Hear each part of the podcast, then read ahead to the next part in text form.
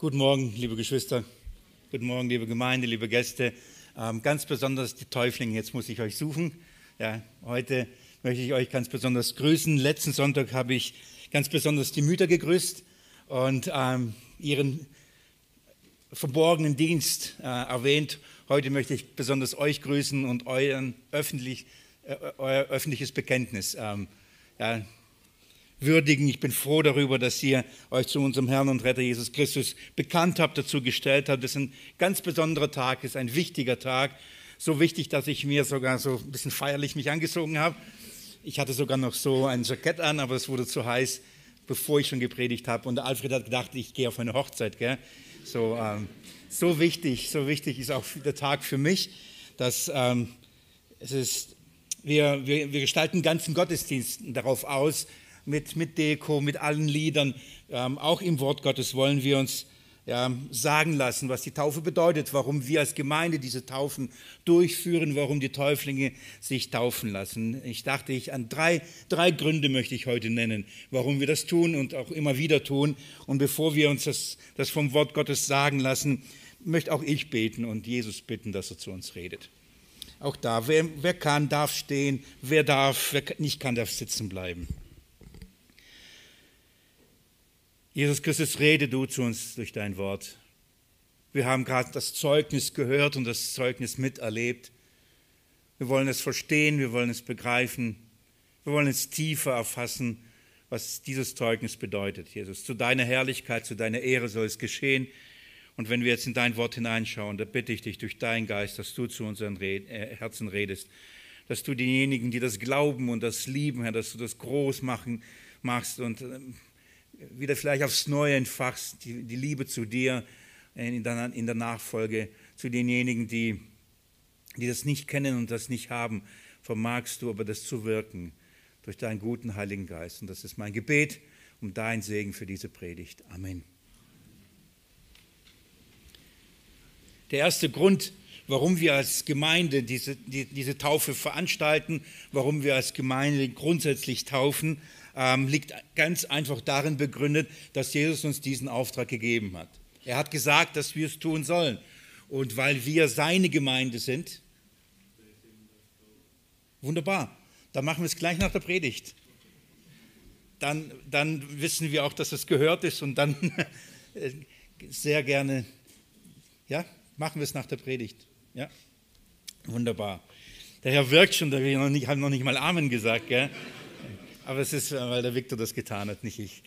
Ähm, der erste Grund und der, ähm, ja, ein wichtiger Grund ist dafür nochmal, ähm, weil Jesus es uns geboten hat. Er, wir sind seine Gemeinde, wir sind seine Jünger, wir folgen ihm nach. Und wenn unser Herr uns sagt, wir sollen das tun, dann tun wir das, weil wir ihn lieben. Das ist der erste und der, wahrscheinlich der wichtigste Grund, weil wir so unseren Glauben, unsere Nachfolge zu ihm bekennen. Ähm, einer der wichtigsten Stellen, die wahrscheinlich ähm, das zusammenfassen und ähm, am besten diesen Auftrag ähm, benennen oder ja beschreiben, das ist, äh, ist der sogenannte Missionsbefehl. In Matthäus 28 bitte ich euch, mit mir diese Stelle aufzuschlagen. Matthäus 28, Matthäus Evangelium. Das ist, wir sind am Ende vom Matthäus Evangelium in, äh, und die Verse 16 bis 20 heißt folgendes. Ich lese euch vor. Die elf aber gingen nach Galiläa, an den Berg, wohin Jesus sie bestellt hatte. Die elf sind seine Jünger. Und als sie ihn sahen, warfen sich vor ihm nieder. Einige aber zweifelten. Obwohl Jesus auferstanden ist, der sie gerufen hat und sie da zu diesem Berg gehen, ihn zu treffen, gibt es immer noch welche, aus seinen Jüngern, die ihm gehören, die immer noch daran zweifeln haben, dass er wahrhaftig auferstanden ist. Dann erscheint Jesus ihnen, Vers 18, und Jesus trat zu ihnen und redete mit ihnen und sprach, mir ist alle Macht gegeben im Himmel und auf Erden. Geht nun hin und macht alle Nationen zu Jüngern und tauft sie auf den Namen des Vaters und des Sohnes und des Heiligen Geistes und lehrt sie alles zu bewahren, was ich euch äh, geboten habe. Und siehe, ich bin bei euch alle Tage bis zur Vollendung des Zeitalters. Das ist der sogenannte Missionsbefehl, der große Missionsbefehl und eben der Auftrag Jesu, ähm, unter anderem zu gehen, aber eben auch zu taufen und zu lehren. weil Jesus es geboten hatte. Bevor Jesus in den Himmel aufgefahren ist, in, in Wolken der Herrlichkeit, sich zu Rechten des Vaters gesetzt hat, hat er diesen Auftrag den Aposteln ge gegeben. In dem Fall heißt es, die elf, die, die da waren. Dass dieser aber Auftrag nicht nur den Aposteln galt, sondern auch eben uns als Gemeinde, auch heute gilt, da, äh, ist darin begründet in dem letzten Satz, den Jesus gesagt hatte. Und siehe, ich bin bei euch äh, alle Tage bis zur Vollendung des Zeitalters. So lang gilt da dieser Auftrag, nämlich bis zur Vollendung des Zeitalters. Das heißt, bis das, dieses Zeitalter, in dem wir leben, aufhört und das neue ewige Zeitalter anbricht. So lange gilt dieser Auftrag. So lange verheißt er auch, ähm, solange wir das tun, ist er dabei. Er wird dabei sein und diesen Dienst nicht nur segnen, sondern diesen Dienst tragen und in diesem Dienst wirken. Die Verheißung, ich bin bei euch bis ans Ende, bis zur Vollendung des Zeitalters. Das zeigt uns, dass dieser Auftrag auch heute uns als Gemeinde gilt. Die Apostel sind gestorben und damit ist aber der Auftrag nicht fertig gewesen. Die Verheißung galt bis zu, zum Ende. Und so warten wir auf seine äh, Wiederkunft. Wir warten, bis ähm, das neue Zeitalter der Ewigkeit in Herrlichkeit ähm, anbricht, bis Jesus wieder zurückkommt in Wolken der Herrlichkeit. Und so lange, bis er es nicht äh, tut, bis er noch nicht gekommen ist, so lange tun wir das, was er uns aufgetragen hat, nämlich zu gehen, zu taufen und eben zu lehren. Und darum ist die Taufe ein wichtiges, äh, ein Gehorsams Schritt. Wir als Gemeinde tun das, weil Jesus uns diesen Auftrag geboten hat. Liebe Geschwister, ich möchte auf etwas auf euch aufmerksam machen und auch selbst für mich ist es eine wichtige Wahrheit, die groß geworden ist beim Lesen dieser Verse. Ich möchte uns zeigen, worin dieser Auftrag eigentlich begründet ist. Also wir haben einen Auftrag von Jesus und ähm, was ist eigentlich unser Auftrag oder was ist nicht unser Auftrag? Ich möchte euch darauf aufmerksam machen, was Jesus hier sagt. Er sagt nicht, geht hin und macht Kinder Gottes. Er sagt nicht, geht hin und bekehrt Menschen. Er sagt nicht, geht hin und schenkt neues Leben. Das ist nicht der Auftrag. Das können wir nicht tun, das vermögen wir nicht zu tun. Kein Mensch kann das tun, was Jesus tun kann. Unser Auftrag ist nicht, macht Kinder Gottes. Das ist nicht unser Auftrag. Kinder Gottes kann nur allein Jesus tun. Darum heißt es, mir ist gegeben alle Macht im Himmel und auf Erden. Und darum aus diesem Grund geht hin und tut das, was wir uns gleich anschauen, was wir tun sollen. Unser Auftrag ist nicht hinzugehen und Menschen zu Kindern Gottes zu machen. Wir haben weder die, die Vollmacht dazu, wir haben noch die, die, die, Kraft dazu, wir haben die Fähigkeit dazu. Das kann nur einer, nämlich Jesus Christus selbst, der, der den Tod besiegt hat, der den Teufel besiegt hat, der den vom Vater den Geist empfangen hat und ihn ausgießt auf seine Kinder. So, Kinder Gottes ist, ähm, hat zu machen vermag nur Jesus selbst. Es ist, es ist seine Vollmacht, nicht unsere Vollmacht. Unser Auftrag ist also nicht Kinder Gottes zu machen, unser Auftrag ist ein anderer. Unser Auftrag ist Macht zu Jüngern. Und das ist wichtig, das ist etwas anderes wie Macht Kinder Gottes. Auch für die, die Bedeutung der Taufe ist es wichtig, denn ähm, es, hier sagt Jesus und er sagt unmissverständlich, dass ähm, geht hin und macht. Das ist ein Auftrag, oder? Wir können äh, nicht sagen, es ist kein Gebot. Wir können nicht sagen, ja, wir machen es oder machen es nicht. Muss man es überhaupt machen oder nicht? Ist es überhaupt notwendig oder nicht? Wenn Jesus ausdrücklich sagt, macht das, dann können wir nicht sagen, wir sind Nachfolger Jesu, wir lieben Jesus, wir sind seine Jünger, aber machen nicht das, was er sagt. Das ist etwas heuchlerisch, oder? So, Nachfolge Jesu beinhaltet ein Gehorsam ihm gegenüber und wenn er sagt, wir sollen etwas machen, dann müssen wir es machen. Und das, was wir machen sollen, ist aber macht Jünger, nicht macht Kinder Gottes. Das heißt schon so viel, dass die Taufe was nicht macht? Kinder Gottes. Aber was macht die Taufe? Jünger. Das ist unser Auftrag, das ist unser Auftrag als Gemeinde. Unser Auftrag ist, macht Jünger. Was bedeutet Jünger? Wer sind Jünger? Jünger sind die, die ähm, nachfolgen. Deswegen heißt auch nachfolgen. Wir haben gerade ähm, das Lied gesungen, niemals zurück, niemals zurück. Ähm, Jesus nachzufolgen bedeutet, ähm, ihm hinterherzugehen.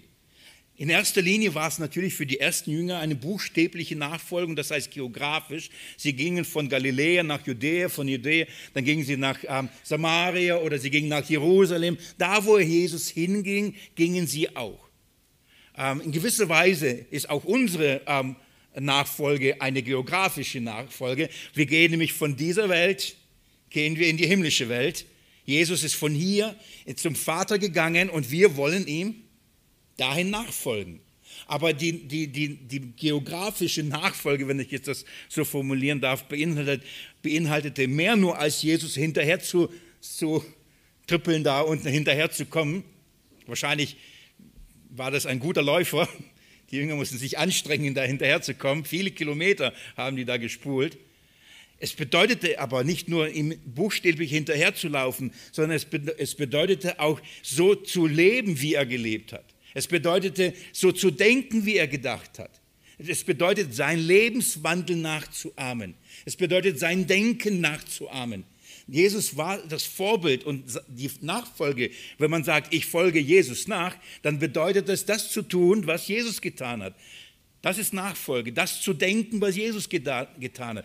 Die gleiche Gesinnung zu haben in all den Fragen des Lebens, die Jesus auch getan, gehabt hat. Das heißt, man kann nicht sagen, man ist ein Nachfolger oder man ist ein Jünger Jesu und nicht das tun und denken und handeln, wie Jesus es getan hat. Das ist nicht richtig. Und, und der Auftrag ist, der Auftrag an die Gemeinde, macht zu Jüngern. Das heißt, macht Menschen, äh, macht das, dass sie wirklich Jesus nachfolgen dass sie ihm folgen bis in die Ewigkeit, dass sie, dass sie im gleichen Denken und im gleichen Handeln ähm, sich zeigen wie unser Herr selbst. Denn er ist unser Vorbild. Er ist alles vorangegangen, damit wir auch in allem nachfolgen. Das ist unsere Aufgabe. Und liebe Geschwister, die Taufe gehört dazu, jemand zu einem Jünger zu machen. Warum? Ich möchte das euch ähm, gleich kurz vor Augen mal. Die, Paulus schreibt zum Beispiel im Römerbrief in Kapitel 1, Vers 5 und am Ende Kapitel 16, er redet darüber, dass er das Evangelium lehrt, den Römern, übrigens, die waren schon wiedergeboren, und sagt, er, sein Ziel ist, ein Glaubensgehorsam aufzurichten. Nicht ein Werkegehorsam, ein Glaubensgehorsam. Weil darum geht es. Er, er unterweist Kinder Gottes, damit sie Jesus im, nachfolgen, damit sie Jesus im Gehorsam nachfolgen. Nachfolger Jesu bedeutet wirklich, das zu tun, das zu denken, so zu handeln, wie Jesus das getan hat. Ist das etwas kompliziert? Nee, oder? Eigentlich, ein, eigentlich, eigentlich eine einfache Geschichte.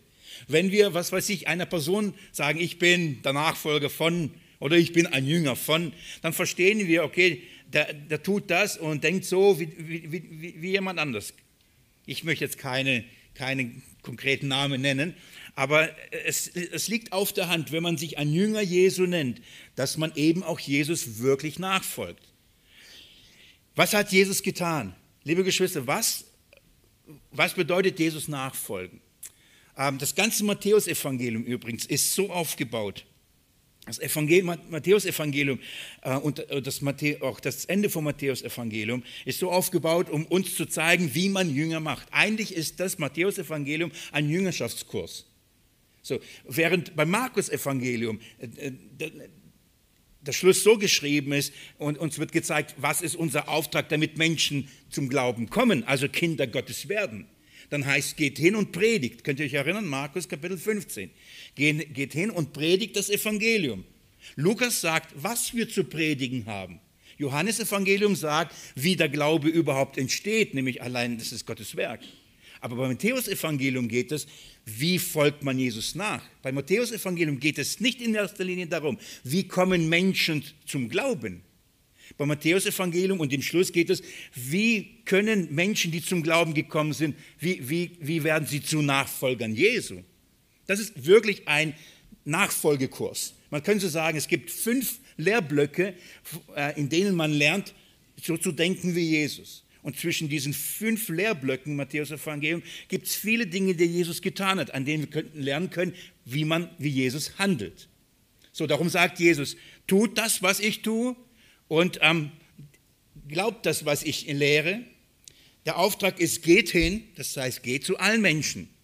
Dann heißt es, tauft sie auf den Namen des Vaters, des Sohnes und des Heiligen Geistes. Und dann heißt es, lehrt sie zu bewahren, was ich euch geboten habe. Das ist Jüngerschaft. Jüngerschaft ist, das zu tun, was Jesus geboten hatte. Unser Auftrag ist, lehrt sie, damit sie das tun, was Jesus geboten hatte.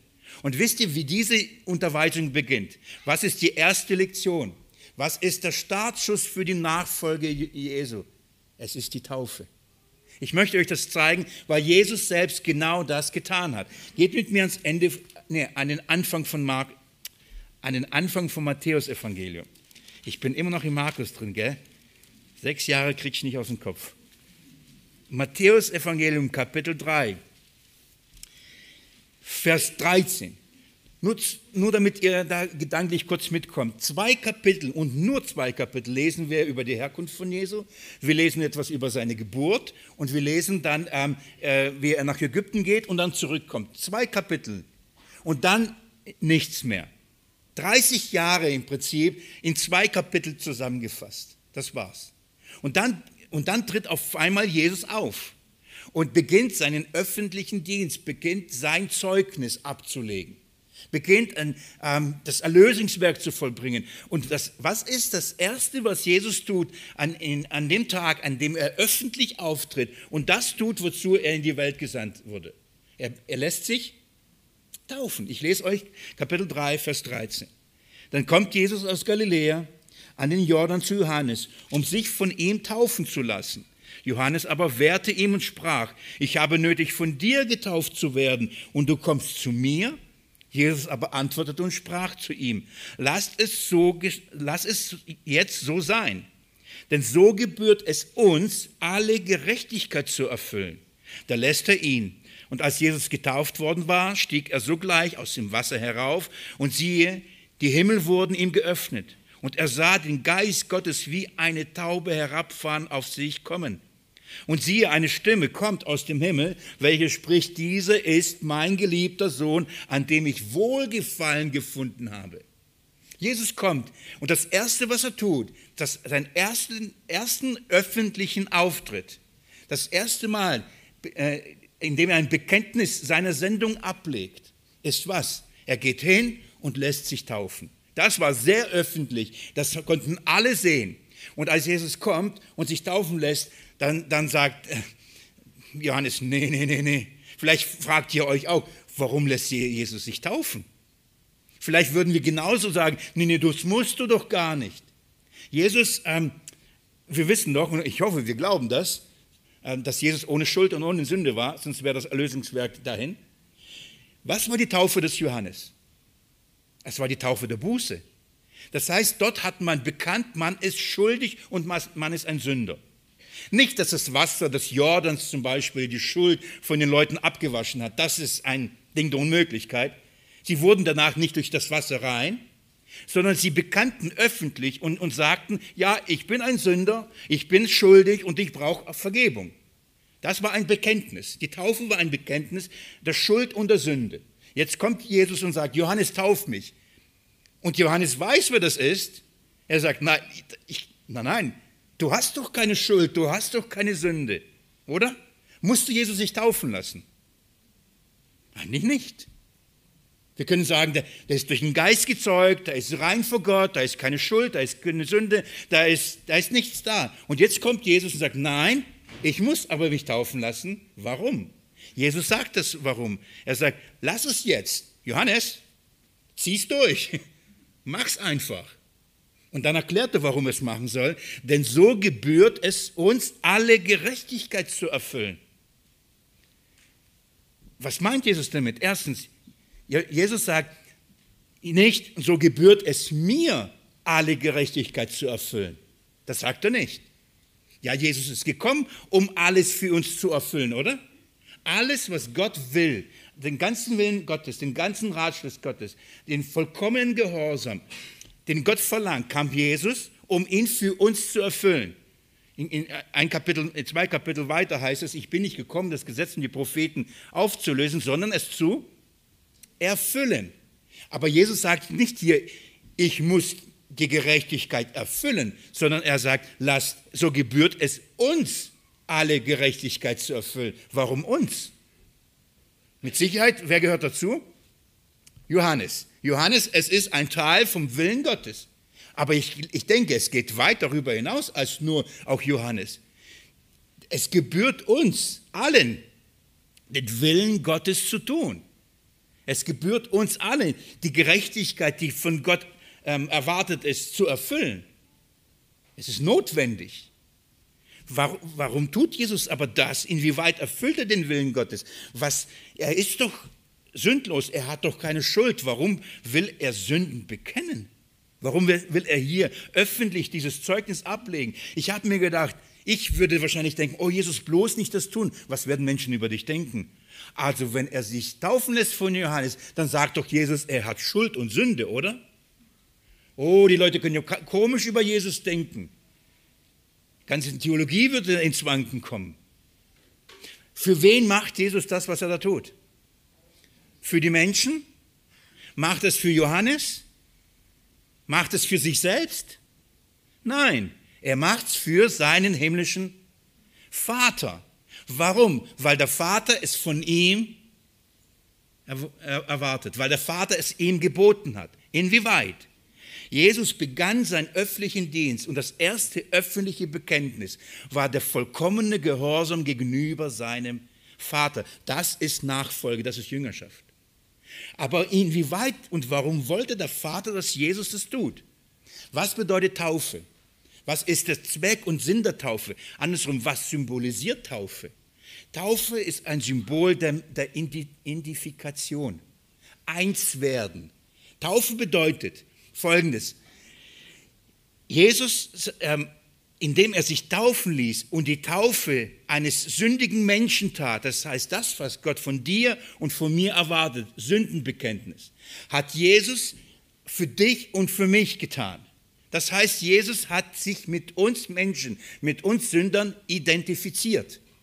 In der Taufe, gleich zu Beginn seines Dienstes, hat er damit gezeigt, für wen kam er in diese Welt, für wen wird er die Gerechtigkeit erfüllen. Ich will das so formulieren, er hat sich mit den Sündern eins gemacht. Warum? Um für die Sünder zu sterben und die völlige Gerechtigkeit Gottes aufzurichten. Jesu Bekenntnis mit der Taufe, wisst ihr, für wen er sich da bekannte? Für uns Sünder.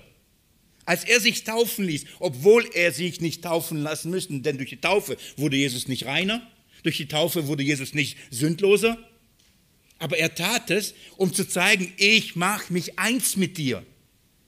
Wir sind eins und ich werde als du auf dieser Welt leben und alle Gerechtigkeit erfüllen, die uns geboten ist zu tun, allen Menschen nämlich. Ich lebe dein Leben und ich sterbe dein Tod. Jesus begann, das Erste, was er tat, er legte ein Bekenntnis gegenüber denen, mit denen er eins wird. Darum wurde er Mensch, darum nahm er Knechtsgestalt an. In, in, Römer 6 heißt es, er nahm die Gestalt des sündigen Fleisches an, um die Sünde im Fleisch zu verurteilen, damit wir Gottes Gerechtigkeit würden in ihm. In Philippa 2, in allem wurde Gehorsam bis zum Tod, nicht nur äh, am Tod am Kreuz, sondern den ganzen Weg bis zum Tod war er gehorsam. Sein erster Schritt des Gehorsamseins war die Taufe. Hebräerbrief, an allem, Kapitel 5, an allem, was er litt, lernt er den Gehorsam. Das heißt, Jesus tat das, was du und ich ähm, als Kinder Gottes tun sollten, nämlich Gehorsam dem Vater gegenüber, aber eben nicht geschafft haben. Also kam er identifizierte sich mit den Sündern und lebte den vollkommenen Gehorsam. Liebe Geschwister, das ist, was das Jesus als erste tat, als er sich zum Evangelium stellte. Was glaubt ihr, was seine Jünger tun sollten? Was, warum sollten wir uns taufen lassen? Wenn wir sagen, wir sind Jünger Jesu, wenn wir sagen, wir, wir sind Nachfolger Jesu, dann sollten wir doch tun, was Jesus getan hat, oder?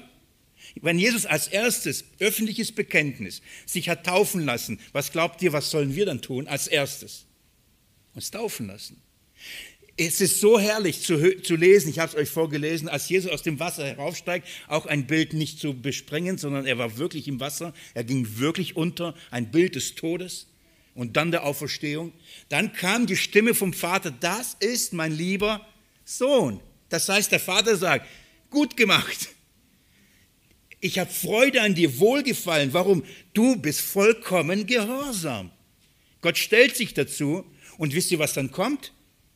Der Geist Gottes. Hat Jesus den Geist vorher schon gehabt? Ja, natürlich hat er ihn gehabt, denn er wurde durch den Geist gezeugt. Was bedeutet das? Bekam Jesus ersten Heiligen Geist? Nein. Gott stellt sich zum Gehorsam des Sohnes und der Geist kommt in Kraft und Vollmacht. Er befähigt ihn zum Zeugnis. Er befähigt ihn, das zu tun, was er tun sollte. Liebe Geschwister, wisst ihr, warum unser Leben, obwohl wir wiedergeboren sind, obwohl wir durch den Geist Gottes gezeugt sind, so kraftlos ist? Weil wir uns eben nicht zu, zu, zu Jesus stellen, weil wir uns nicht unter sein Gehorsam stellen, nicht den Schritt gehen, den Geist betrüben, die Vollmacht fehlt, die Kraft fehlt, die Freude fehlt, das Zeugnis fehlt. Weil wir schon beim ersten Schritt gescheitert sind. Wir haben den ersten Schritt nicht getan und erwarten, dass, dass er uns im fünften, siebten und zehnten Schritt segnet. Es beginnt, die, die Nachfolge Jesu beginnt da, wo Jesus begonnen hat, mit einer Taufe. Sind wir in, durch den Heiligen Geist gezeugt, wie Jesus? Ja, Dadurch, das macht nicht die Taufe. Die Taufe zeugt kein Menschen und macht kein neues Leben. Wenn wir, du, du wirst vielleicht sagen, ja, aber warum soll ich mich taufen lassen? Ich bin doch schon wiedergeboren. Ich bin doch ein Kind Gottes. Meine Sünden sind doch schon vergeben, abgewaschen. Was doch bei meinem Herrn auch so, oder? Der hatte nicht mal Schuld, was abgewaschen werden sollte. Hat er sich taufen lassen? Ja. Bist du ein Nachfolger Jesu? Bist du ein Jünger Jesu? Wenn ja, weißt du, was du tun hast? Bist du diesen Schritt gegangen? Ist das dein erster Akt gewesen des Zeugnisses? Ja, ich will Jesus nachfolgen und ich bekenne mich öffentlich zu ihm. Ich will ihm nachfolgen. Der erste Grund also, warum wir uns taufen oder taufen, auch Taufen durchführen, der erste Grund ist, weil Jesus es geboten hat. Und darum, weil wir seine Jünger sind, tun wir das, was uns sagt. Der zweite Schritt ist, weil Jesus selbst diesen ersten Schritt tat, als er sein Zeugnis abgelegt hat und das Werk vollbracht hat in der Welt. Also sollten wir auch, wenn wir seine Jünger sind und das tun, was er uns gebietet, auch das als erstes tun, was er als erstes getan hat, nämlich uns taufen zu lassen. Denn darum hat er es gesagt.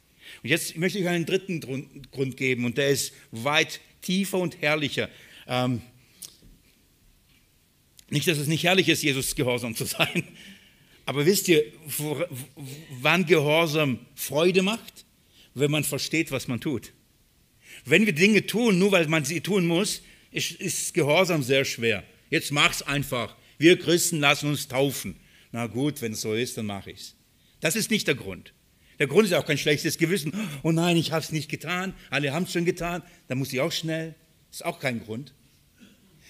Wenn wir verstehen, Warum hat Jesus es geboten? Warum war es für ihn so wichtig zu sagen, dass diejenigen, die in der ganzen Welt ihnen das ewige Leben schenkt, sie zum Glauben führt, dass wir hingehen sollen zu ihnen und sie als erstes taufen lassen sollen. Taufen sollen. Sie sich taufen lassen sollen. Wir sie als erstes taufen. Warum war Jesus so wichtig, dass das der erste Schritt ist, den sie tun sollten? Nicht der zwanzigste oder sonst etwas. Warum ist es wichtig, dass es der erste Schritt ist? Geht mit mir in den Römerbrief. Ich nenne euch einen dritten Grund, warum wir taufen und die Taufe so wichtig ist. Also, ich hoffe, ihr gemerkt habt, der erste Auftrag, der zweite, Jesus hat es getan, der dritte, Römer 6. Lasst mich Römer 6 euch vorlesen, zwei, drei Gedanken dazu euch geben, euch diesen Grund nennen und dementsprechend Zeit zu geben, zur Taufe. Und vielleicht meldet sich ja noch ein anderer. Viktor hat, glaube ich, zwei Karten, richtig? Ja. Römer 6, ich lasse mich euch das vorlesen, ab, ab Vers 1. Was sollen wir nun sagen? Sollen wir in der Sünde verharren, damit die Gnade zunehme? Auf keinen Fall. Wir, die wir der Sünde gestorben sind, wie werden wir noch in ihr leben? Oder wisst ihr nicht, dass wir, so viele auf Christus Jesus getauft worden, auf seinen Tod getauft worden sind? So sind wir nun mit ihm begraben worden durch die Taufe in den Tod, damit wie Christus aus den Toten auferweckt worden ist, durch die Herrlichkeit des Vaters, so auch wir in der Neuheit des Lebens wandeln. Denn, wir, denn wenn wir verwachsen sind mit der Gleichheit seines Todes, so werden wir es auch mit der, seiner Auferstehung sein. Mal die ersten Verse. Paulus spricht hier über unsere Jüngerschaft. Was bedeutet Jesus nachzufolgen? In dem Zusammenhang, im Verständnis von Sünde und Gnade. Wenn man, wenn man sagt, Jesus ist doch für unsere Sünden gestorben, wir sind gerechtfertigt aus Gnaden. Das heißt, uns wird die, das ewige Leben nicht mehr nach dem, was wir tun, geschenkt, sondern aus Gnade, aus unserem Glauben. Dann sagen manche, ja toll, dann können wir ja weiter sündigen, ist ja egal, ist ja alles Gnade. Und Paulus sagt, wir als Nachfolger Jesu, wir als seine Jünger, wir, würden, wir wollen doch nicht weiter in der Sünde verharren, wenn wir ihm nachfolgen, wenn wir dann auf ihn getauft worden sind. Er redet jetzt über das Verhältnis von Sünde in unserem Leben. Und zwei Dinge müssen wir begreifen als seine Nachfolger. Etwas Wichtiges müssen wir gleich zu Beginn unserer Nachfolge Jesu verstehen. Gleich zu Beginn müssen wir etwas wirklich verinnerlichen. Es muss ein Ereignis sein, das sich bei uns einbrennt in unserem Gedächtnis. Es muss etwas sein, das vielleicht auf der Karte draufschreibt, wie auch immer. Es muss, sich, es muss wie ein neuer Geburtstag sich anfühlen, damit ich diese Wahrheit nicht vergesse. Das ist wichtig für Jüngerschaft. Hier geht es nicht, wie wird man wiedergeboren. Hier geht es, wie lebe ich als einer, der Jesus nachfolgt. Und das Erste, was Paulus sagt, ist, oder wisst ihr denn nicht? Genau das ist das Problem. Wir vergessen es. Wir wissen es vieles nicht. Und er sagt, er gebraucht jetzt die Taufe und sagt, warum, warum wurdet ihr denn getauft? Warum? Damit ihr es wisst und nicht vergesst. Das ist ein wichtiger Startpunkt. Das ist ein wichtiges Ereignis. Damit ihr es doch wisst, dann erinnert er sie daran, was sie bei der Taufe eigentlich erlebt haben, was sie bei der Taufe eigentlich bezeugt haben. Was war denn, dass sie bezeugt haben? Das ist so wichtig, das ist der Beginn. Und er sagt, ihr wurdet in der Taufe eins mit Jesus. Schaut mal, als Jesus sich taufen ließ, mit wem wurde er eins? Mit uns. Jesus wurde eins mit den Sündern, um für die Sünder zu sterben, oder? Aber als wir uns taufen lassen, werden wir eins mit Jesus, damit, das, damit ähm, wir das haben und das bekommen und das sind, was Jesus hat, was Jesus bekommt und was Jesus ist. Das heißt, in der Taufe Jesu, gleich zu Beginn seines öffentlichen Dienstes, identifiziert er sich mit dem Sünder. Wir Gleich zu Beginn unseres Dienstes, unserer Wanderschaft, unserer Jüngerschaft identifizieren wir uns mit Jesus. Wir sagen, wir gehören zu ihm, wir sind ein Teil von ihm. Und warum ist es so wichtig? Diese, weil die Schrift sagt, wer nämlich auf Christus getauft worden ist, und ich finde es echt interessant, Paulus schreibt, oder wisst ihr nicht, Vers 3, dass so viele, nicht alle, dass so viele, heute ganz viel Spucke, so viele, die auf Jesus getauft worden sind, nur wer in Christus ist und auf Jesus getauft worden ist, so viele, nicht alle, ist ein wichtiges Ereignis, ist etwas sehr Zentrales. Auf Christus, auf seinen Tod getauft worden sind. Warum ist es? Warum ist es so wichtig? Ich, ich, möchte euch zwei Gründe erklären, warum das für uns wichtig ist, dass wir begreifen, durch die Taufe be bezeugen wir gleich zu Beginn eine wichtige Wahrheit, dass wir es glauben. Erstens, wir sind mit Christus der Sünde gestorben. Der Sündelohn ist der Tod. Das ist etwas, was ihr wahrscheinlich alle in eurem Ohr habt. Das heißt, wer sündigt, verdient den Tod. Aber wenn, jetzt, jetzt frage ich euch, wenn ihr für eure Sünden gestorben wärt, würde Gott euch nochmal anklagen? Gott ist doch gerecht, oder? Er wird niemand jemals zweimal für die Sünde anklagen. Das ist wichtig. Die Jüngerschaft beginnt mit dem Verständnis, dass ich begreife, weil ich mit Jesus eins bin, bin ich freigesprochen von aller Sünde. So müssen wir beginnen, nicht anders. Jüngerschaft bedeutet nicht, ich muss etwas tun, damit mir die Sünden vergeben werden. Jüngerschaft beginnt in dem Wissen, ich bin freigesprochen von der Sünde, weil ich mit Jesus eins gemacht bin. Und wenn Jesus gestorben ist, bin auch ich gestorben ist. Wurde die Sünde bezahlt, ist es vorbei. Ich denke immer wieder an eine Familie, die viel durchgemacht hatte, um ihr Hab und Gut und Haus und, und Geld und Tiere, Hühner, was auch immer, alles, was sie besitzen, sich hart zu erarbeiten. Und dann kommt ein Kind zur Welt, oder? Es wird geboren.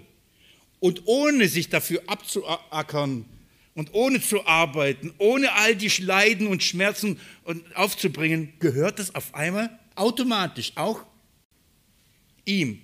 Ist herrlich, oder? Eine herrliche Einrichtung. Die Bibel sagt, wenn wir in Christus sind und neu geboren sind, haben wir das, was Jesus hat, haben wir auch. Automatisch. Also ist Jesus gestorben, haben wir automatisch den Tod Jesu. Das heißt, wir sind, wir werden nicht mehr gerichtet. Das, die Sünde ist vergeben. Das ist die Motivation, warum wir leben.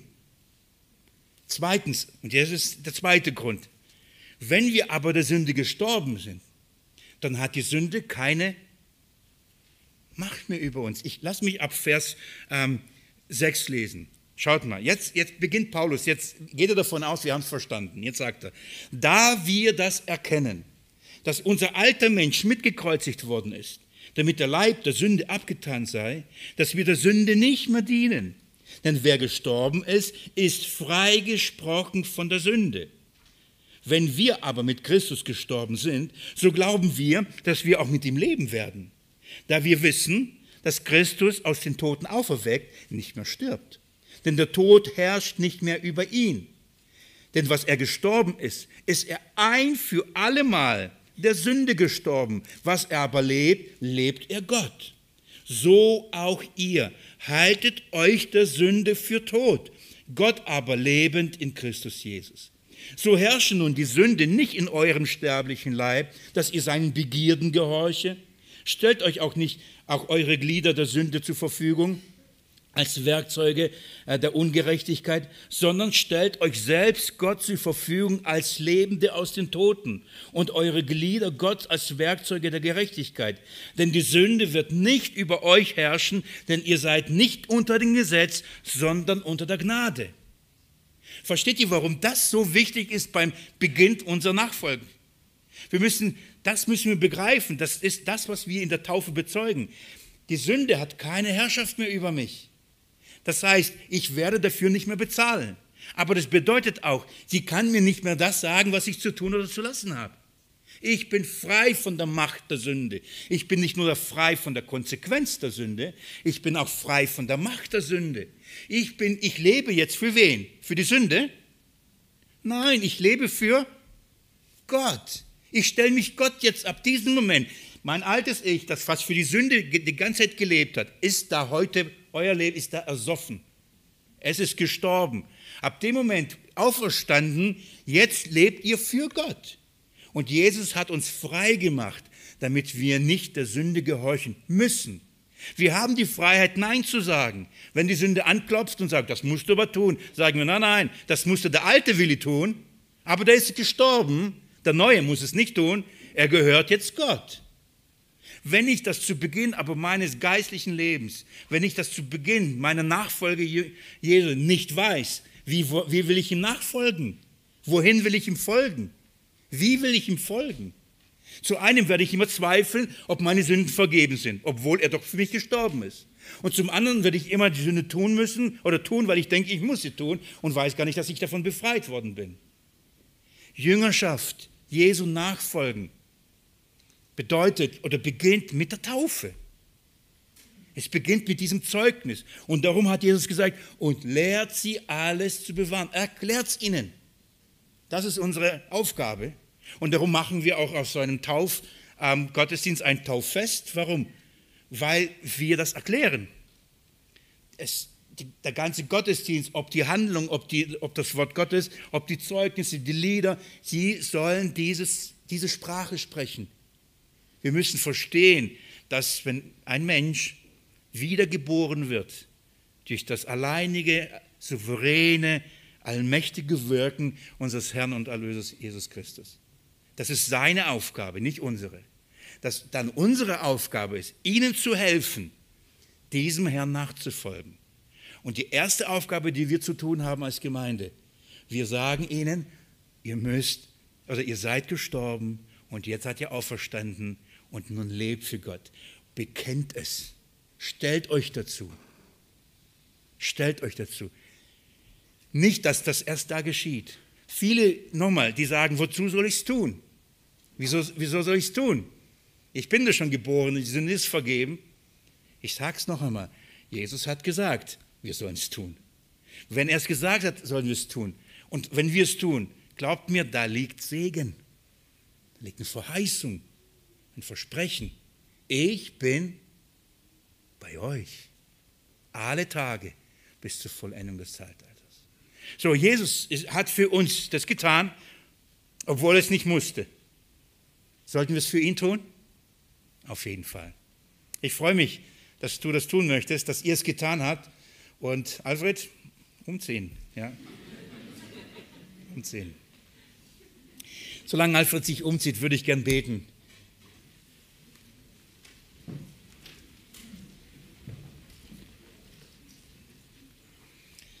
Jesus Christus, du bist es wert, dass wir dir nachfolgen. Du bist unser Herr. Wir glauben an dich. Herr, lass es nicht bei unseren Lippenbekenntnissen sein oder vielleicht auch nur im Verborgen unseres Herzens. Die Schrift sagt, wer im Herzen glaubt und mit dem Mund bekennt, der wird gerettet werden. So, das ist das Zeugnis. Ähm, Beginn unseres öffentlichen Dienstes, unseres öffentlichen Lebens in dieser Welt. Und wir wollen uns zu dir stellen, so wie du dich zu uns gestellt hast. Wir wollen bekennen, wer du bist weil, weil du dich zu uns bekannt hast.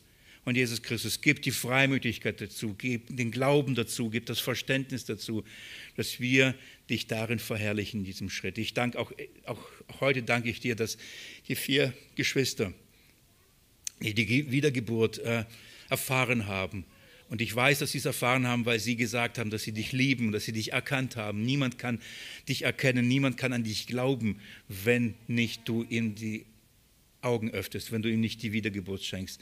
Dass sie das getan haben und das eben heute uns bezeugt haben. Ich preise dich darüber für dieses gewaltige Zeugnis. Mit den Engeln im Himmel loben und preisen wir dich in, in alle Ewigkeit. Amen.